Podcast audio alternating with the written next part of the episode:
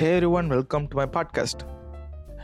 Thomas Alva Edison கிட்ட வந்து நீங்கள் தொள்ளாயிரத்தி தொண்ணூற்றி ஒம்பது தடவையா நீங்கள் இத்தனை நீங்கள் வந்து இத்தனை தடவை வந்து பல்பு கண்டுபிடிக்கிற முயற்சியில் தோற்றுருக்கீங்களே, அதை பற்றி என்றைக்காவது கவலைப்பட்டிருக்கீங்களா அப்படின்னு வந்து இந்த ப்ரெஸ்ஸில் இருக்கிறவங்களாம் கேட்கும்போது அந்த ஆள் என்ன சொல்கிறாருன்னா, நான் வந்து இத்தனை தடவை தோக்கலை, இத்தனை தடவை எப்படி எப்படிலாம் பல்பை கண்டுபிடிக்க முடியாது அப்படின்றத கற்றுக்கிட்டேன் அப்படின்னு சொல்கிறார்.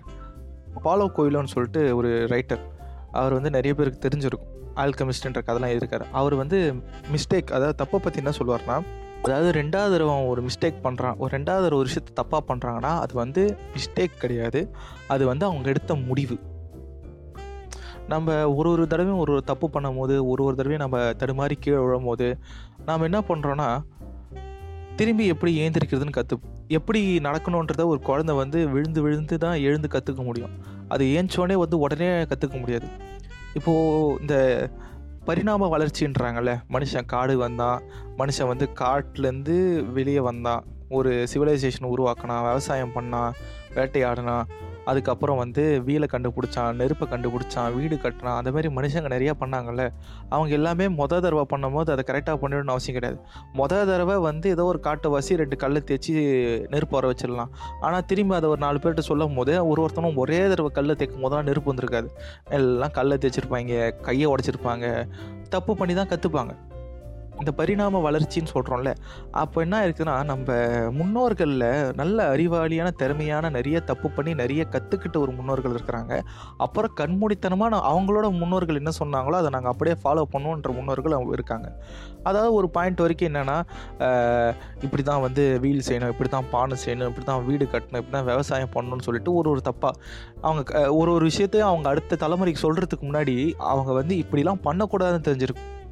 அந்த உணவு வந்து இந்த உணவுன்னு சொல்ல முடியாது, அந்த தானியமோ இல்லை வந்து சோளமோ இல்லை என்ன அவங்க விவசாயம் பண்ணுறாங்களோ அதை வந்து கரெக்டாக எப்போ அதை அறுவடை பண்ணணும் அப்படின்னு சொல்லிட்டு அவங்க நிறைய தப்பு பண்ணி தான் கற்றுருப்பாங்க. ஏன்னா மொதல் தடவை வந்துனே அவங்க வந்து மாடை வச்சு இந்த இடத்தெல்லாம் பதப்படுத்திட்டு, அதுக்கப்புறம் வந்து அவங்க ஃபர்டிலைசர் போட்டு டிராக்டர் வச்சு உளுந்துட்டு, அதுக்கப்புறம் அது அப்படியே தண்ணி பாய்ச்சிட்டு, அதுக்கப்புறம் வந்து விதை நல்லா போடுற மாதிரிலாம் இருந்திருக்காது இல்லை. அது ஒரு எவாலுவேஷன். ஏன்னா ஒரு ஒருத்தரும் தப்பு பண்ணியிருப்பான், இந்த டிராக்டர் கண்டுபிடிச்சிருவான், தப்பு பண்ணியிருப்பான். தப்பு பண்ணாதான் தெரியும் எது கரெக்டுன்னு, அதான் மேட்டர்.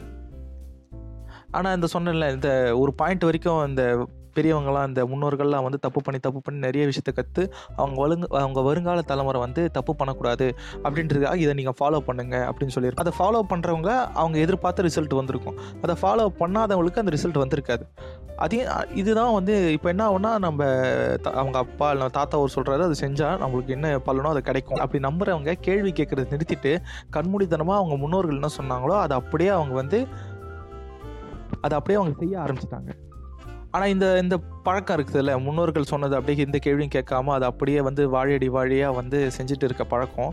இந்த மாதிரி இருந்த ஒரு மக்கள் கூட்டத்தில் யாராவது ஒருத்தவன் ஏதாவது ஒருத்தி தனித்து தெரிவாங்கன்னா அவங்க வந்து பண்ணுற அந்த செயலாக தான் இருக்கும். நான் கார் கண்டுபிடிக்க போகிறேன், நான் டெலிஃபோன் கண்டுபிடிக்க போகிறேன், நான் ஃப்ளைட்டு கண்டுபிடிக்க போகிறேன் அப்படின்னு கிளம்புற எல்லாரையும் தொடக்க காலகட்டத்தில் வந்து எல்லாமே ஒரு பைத்தியங்களாக தான் பார்த்துருப்பாங்க. ஏன்னா அவங்க முன்னோர்கள் படி அவங்க முன்னோர்கள் சொன்ன எதுவுமே இவன் செய்யலை, அப்போ இவன் பண்ணுறது தப்பாக தான் இருக்கணும்னு சொல்லிட்டு ஒரு ஒரு மனப்பக்குவத்துக்கு எல்லாம் வந்துட்டாங்க.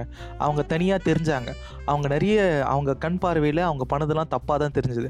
இப்போ நம்ம வரலாறு பேசும்போது இந்த ரேசிசம், அதுக்கப்புறம் இந்த என்ன சொல்கிறது, இந்த மனுஷங்க எல்லாம் வந்து சரி சமம் கிடையாது, ஒருத்தவன் இதில் பெரியவன், ஒருத்தவன் இதில் தாழ்ந்தவன், அதுக்கப்புறம் அந்த நேரத்தை வச்சு ஒருத்தவனை வந்து ஈழ்வுபடுத்துறது, இந்த மாதிரி கலாச்சாரங்களில் வந்து நடந்துருக்கும் போது எல்லாமே ஈக்குவல், எல்லாருமே சரி சமம் அப்படின்னு சொன்ன மனுஷன் வந்து ஒரு பைத்தியக்காரனாக தெரிஞ்சிருப்பான்.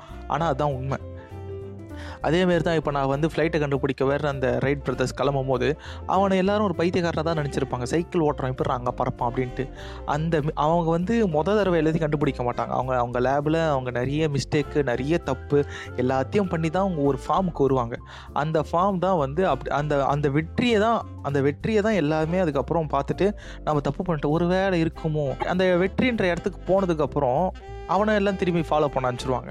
ஆனால் தொடக்க காலகட்டத்தில் தப்பு பண்ணி கற்றுக்கிறது ரொம்ப புழக்கத்துலேருந்து ஒரு காலமாக இருந்தது. அவங்க எதிர்பார்த்த அவங்க கோலை வந்து அவங்க அச்சீவ் பண்ணலை அப்படின்னா அப்போ சுத்திக்கிற எல்லாருமே அவங்களை மட்டத்தாண்ட ஆரம்பிச்சுறாங்க, நீ அவ்வளோதான், உன்னால் முடியாதுன்னு நாங்கள் அப்போவே நினச்சோம், அதுக்காகவாவது நம்ம வந்து இருக்கணும், அதுக்காக தான் முடிக்கணும்னு சொல்லி சிலர்லாம் நிறைய தடவை நிறைய வருஷங்கள் முயற்சி பண்ணி ஏதாவது ஒன்று சாதிப்பாங்க.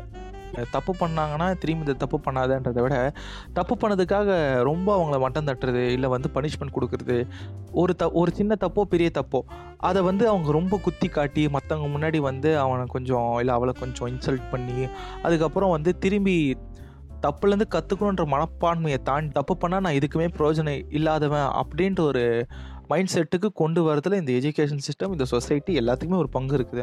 அதனால தான் வந்து பெரிய இடத்துல பெரிய இடத்துக்கு கஷ்டப்பட்டு போனவங்களாம் என்ன சொல்லுவாங்கன்னா, சுற்றி என்ன இருக்கிறான் சுற்றிக்கிறவங்க வந்து நல்லவனான்னு பார்த்துக்கோ, சுற்றி ஏதாவது சொல்லிகிட்டே இருப்பாங்க, அதனால் நீ செவிடாக இருந்தால் தான் உன்னால் ஜெயிக்க முடியுன்ற மாதிரிலாம் சொல்லுவாங்க. உங்கள் சிறந்த ஆசிரியர் யாருன்னா நீங்கள் கடைசியாக பண்ண அந்த தவறு தான். தவறு பண்ணி தான் நம்ம கற்றுக்க முடியும். அந்த தவறை வந்து இன்னொரு முறை பண்ணக்கூடாது அப்படின்னு ஒரு மனப்பான்மையால் தான் நம்ம வளர முடியும். So so thanks for listening. Take care.